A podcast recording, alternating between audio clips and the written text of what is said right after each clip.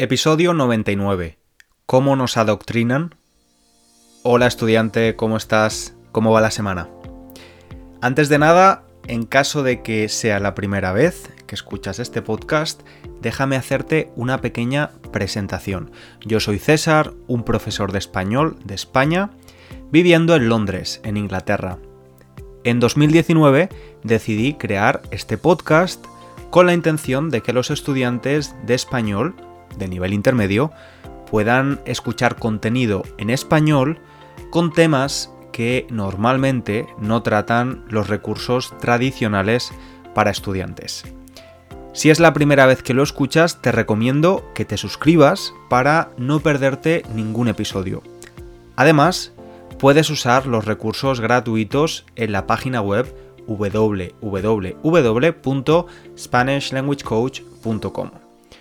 Allí encontrarás la transcripción del episodio y las flashcards de vocabulario. Si eres oyente habitual, te recuerdo que en el próximo episodio, el número 100, tengo una sorpresa para ti. Tengo muchísimas ganas de contártela. Te pido el pequeño favor para apoyar la continuidad del podcast. Puedes dejar un comentario en Apple Podcast, unas estrellas en Spotify o recomendar el podcast a otra persona que estudie español. Muchísimas gracias. Ahora sí, empezamos con el episodio de hoy. El lunes quedé con un par de amigos. Estábamos charlando y pasándolo bien, disfrutando de la noche londinense. Fuimos a un lugar donde los cantantes del West End van a cantar canciones de los musicales. Lo pasamos fenomenal. De hecho, pasaron las horas volando y salimos del sitio cerca de las 2 de la mañana. No creas que es habitual en mí salir de fiesta los lunes, pero sí tengo que decir que no me arrepiento de haberlo hecho. Quizás mis amigos se arrepintieron un poco, ya que a la mañana siguiente tenían que volar, trabajando como azafatos de vuelo. El caso es que a esa hora, y en un día entre semana, no hay metro nocturno así que tuve que ir hasta Regent Street, una de las calles principales del centro de Londres. Allí está la parada del autobús nocturno que me iba a llevar a casa. Pasaban los minutos y el autobús no llegaba. De hecho, me di cuenta de que no pasaban coches tampoco. La calle estaba cerrada. Abrí la app Google Maps y confirmé que mi autobús no iba a pasar. La calle estaba cerrada y tenía que subir hasta Oxford Street para cogerlo. No era un gran problema, era un paseo de 10 minutos. Además, hacía muy buena noche y pude disfrutar de una calle por la que normalmente cuesta caminar por la cantidad de gente que hay. Sentía que esa noche, esa calle histórica de Londres era solo mía. También pude ver la realidad cruel de una ciudad como Londres a esas horas de la noche. El contraste de las grandes ciudades. Además de los bonitos escaparates de firmas de ropa lujosa como Burberry, Armani o Karl Lagerfeld, veía personas sin techo, durmiendo en el suelo, cubriéndose con un saco de dormir y cartones. Me sorprendió mucho el número de personas que pude contar en solo 10 minutos de paseo. A mitad de camino me di cuenta de por qué estaba cortada la calle. Había un grupo grande de operarios cambiando las banderas que colgaban de un lado a otro de Regent Street. Era una imagen de verdad muy curiosa. La mitad de la calle estaba llena de banderas del Reino Unido, la famosa Union Jack, con motivo del jubileo de platino de la reina Isabel II, después de siete décadas de reinado. En la otra mitad de la calle colgaba la bandera del arco iris, con motivo del orgullo LGTBI, que se celebrará la próxima semana. Estaban cambiando las banderas del Union Jack por banderas del arco iris. No es la primera vez que se ponen banderas en esa calle. En las Olimpiadas de 2012 pusieron las banderas de todos los países participantes y en 2020 se llenó de banderas dando las gracias a las personas que habían estado trabajando duramente en primera línea durante los peores meses de la pandemia. El uso de la bandera del arco iris por parte de instituciones y especialmente empresas es algo controvertido a veces. El otro día compartía con los estudiantes en mi cuenta de Instagram algunos ejemplos de rainbow washing, una especie de lavado de imagen que hacen algunas empresas mostrándose como aliadas del colectivo LGTBI pero de una forma un poco más performativa que con una intención real. Es una forma de intentar dar una imagen más moderna e inclusiva a su marca.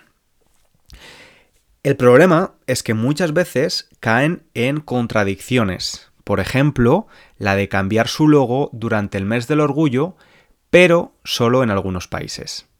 En los que existe mayor discriminación no lo hacen, desafortunadamente. Países como Arabia Saudita, Emiratos Árabes Unidos, Kuwait, Malasia, Egipto, Indonesia, Qatar y Líbano, entre otros. Estos países que he mencionado son algunos de los que han censurado la última película de Disney, Lightyear. ¿Cuál es la razón? Pues que en la película se muestra a una pareja de dos mujeres y en un momento se dan un pico, un beso breve en los labios. Las niñas y niños de estos países no podrán ver la película. En otros países donde sí se puede ver, existen movimientos de padres conservadores acusando a Disney de adoctrinamiento por hacer este tipo de películas.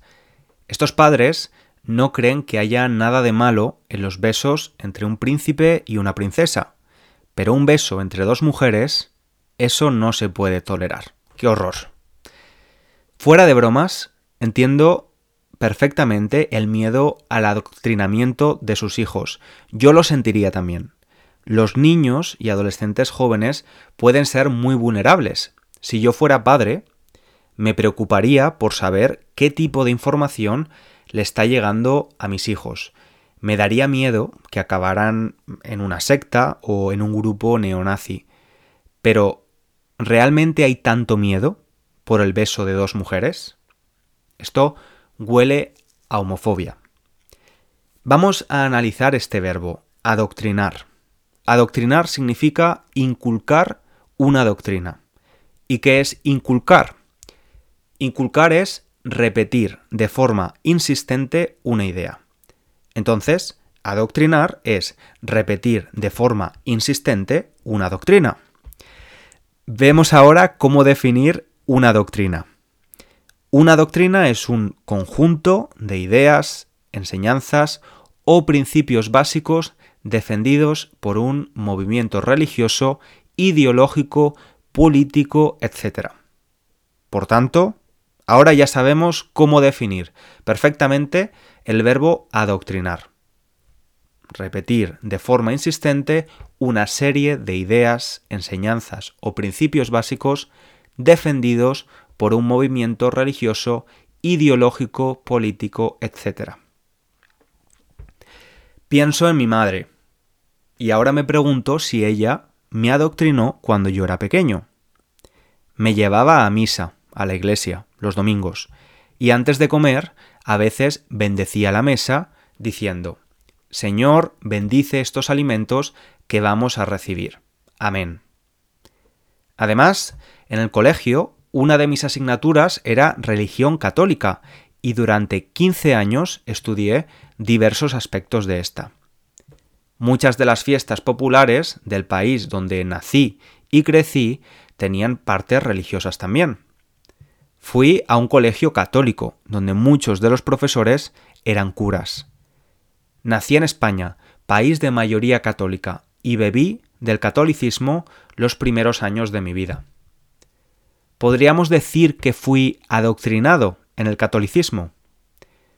Pues yo creo que no. Obviamente estaba rodeado de los valores católicos por haber nacido en ese lugar y en ese momento. Existía una influencia directa. Pero había algo que, en mi opinión, hace que no fuera adoctrinamiento. En mi opinión, la definición de adoctrinamiento está incompleta. Creo que habría que añadir una frase y decir que adoctrinar es también ocultar, no mostrar otras realidades. Adoctrinar es también invisibilizar, hacer invisible lo que existe, lo que es real. Adoctrinar es también decir que otras realidades no son válidas, no son buenas. Yo recibí una clara influencia católica, pero nunca jamás se me invisibilizaron otras realidades. Sabía que en mi ciudad también había mezquitas, no solo iglesias. Sabía que había personas agnósticas y ateas, y que su forma de entender la religión era tan válida como la nuestra. En mis años aprendiendo la asignatura de religión católica, los curas de mi colegio también me explicaron otras religiones, su origen y las cosas en común con la nuestra, siempre con respeto. Por eso, me entristece profundamente ver cómo algunos padres insisten en intentar hacer invisible una realidad, una realidad que ha existido desde que el mundo es mundo. Esa realidad es que no todas las personas son heterosexuales y que existen diferentes tipos de familias. Una realidad, la de las diferentes orientaciones sexuales, que por cierto no se elige, no es una opción. Cuando vi las banderas del arco iris en Regent Street, una parte de mí se preguntaba: ¿es realmente esto todavía necesario? Y luego ves cosas como la censura de esta película por esa razón y te das cuenta de que sí, de que todavía es necesario. Ojalá en unos años no lo sea, pero hoy en día todavía lo es. Cuando me hacía la pregunta de si eran necesarias las banderas en esa calle, me acordé de algo que pasó hace unos años allí mismo. Tuve un flashback a una tarde de domingo del año 2013. Paseaba con mi exnovio por Regents Street. Nos habíamos conocido hace poco y ese día, paseando, nos dimos la mano. Surgió de forma natural. Cuando te gusta alguien, pues te apetece darle la mano. Para mí era la primera vez que le daba la mano a un chico en la calle. Estaba súper nervioso. A los pocos segundos nos empezamos a reír del nerviosismo y separamos nuestras manos. Pensé que porque no estaba acostumbrado a hacerlo, probablemente hacerlo en una de las calles más concurridas de la ciudad no era la mejor idea. Por esto que estoy explicando, puedo entender, en parte, a las personas que se sienten todavía incómodas con el beso entre dos mujeres en una película de Disney. El chip de una sociedad tradicionalmente homófoba no se va de la noche a la mañana y está instalado en todas las personas, también los que no somos heterosexuales. Para mí el problema es no querer hacer un mínimo esfuerzo por abrir los ojos y la mente quiero contarte también algo que pasa con este podcast. Ya sabes que se puede escuchar en diferentes plataformas. Una de ellas es Apple Podcast. De hecho, esta supone el 40% de los oyentes. Esta plataforma te da una información muy interesante. Te dice cuántas personas dejan de seguirte cada día. Es decir, deciden dejar de ser suscriptores. Normalmente unas 20 personas a la semana deciden que este podcast no es para ellos. Esa es la media. Yo dejo de seguir algunos podcasts también porque ya no me interesan o porque me parecen un poco aburridos. Es normal. No puedes gustar a todo el mundo. Lo curioso es lo que pasa cuando hablo en el podcast de algún tema relacionado con la comunidad LGTBI como en el episodio 29, donde hablé de cómo era salir del armario en España, o en el episodio 58, donde hablaba de por qué era necesario continuar reivindicando nuestros derechos. En estos episodios, el número de personas que dejaron de seguir el podcast fue especialmente alto.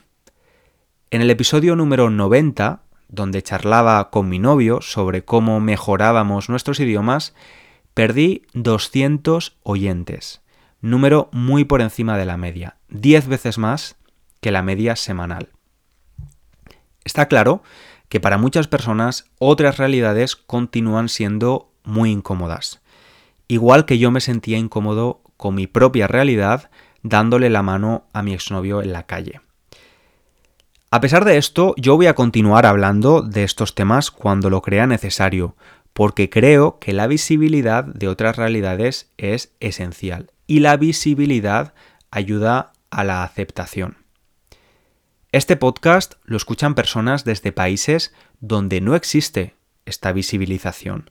De hecho, son países que condenan fuertemente cualquier tipo de publicidad o actividad fuera de la heterosexualidad.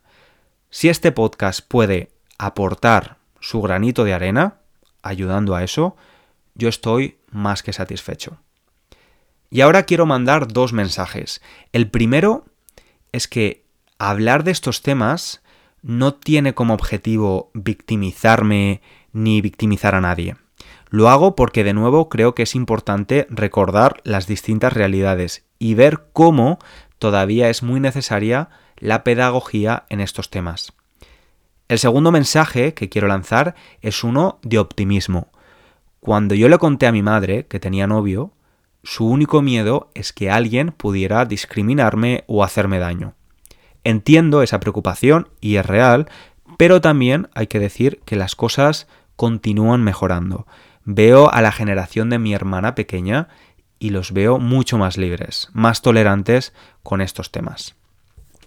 Y como conclusión diré algo.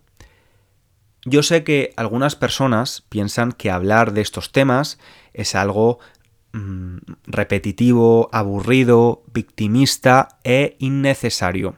Cuando digo hablar de estos temas, no solo hablo de los temas relacionados con el colectivo LGTBI, sino también con el feminismo, la discriminación racial o las diversas capacidades.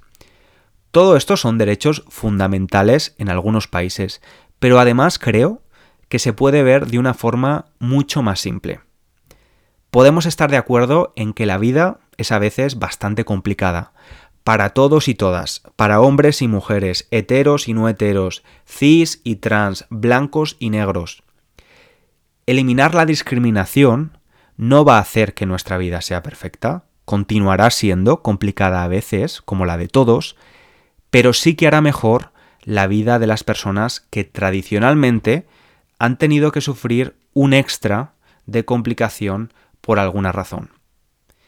Como yo lo veo, se trata de una combinación de empatía y sentido común. Y ya hemos acabado. Espero que esta pequeña reflexión sobre el adoctrinamiento te haya ayudado a mejorar tu español y quizás a hacerte tú también nuevas preguntas. Me encantaría conocer tus opiniones y experiencias sobre lo que hemos hablado. Por supuesto que no tienes que estar de acuerdo conmigo y todas las opiniones serán aceptadas siempre que sean respetuosas. Puedes escribir tu comentario en la página web. En la misma página web donde está la transcripción hay una sección de comentarios. Te animo a que intentes usar algunas de las palabras que hayas aprendido hoy. Vamos a dejarlo aquí por hoy y te espero en el próximo episodio, episodio número 100. Un abrazo grande.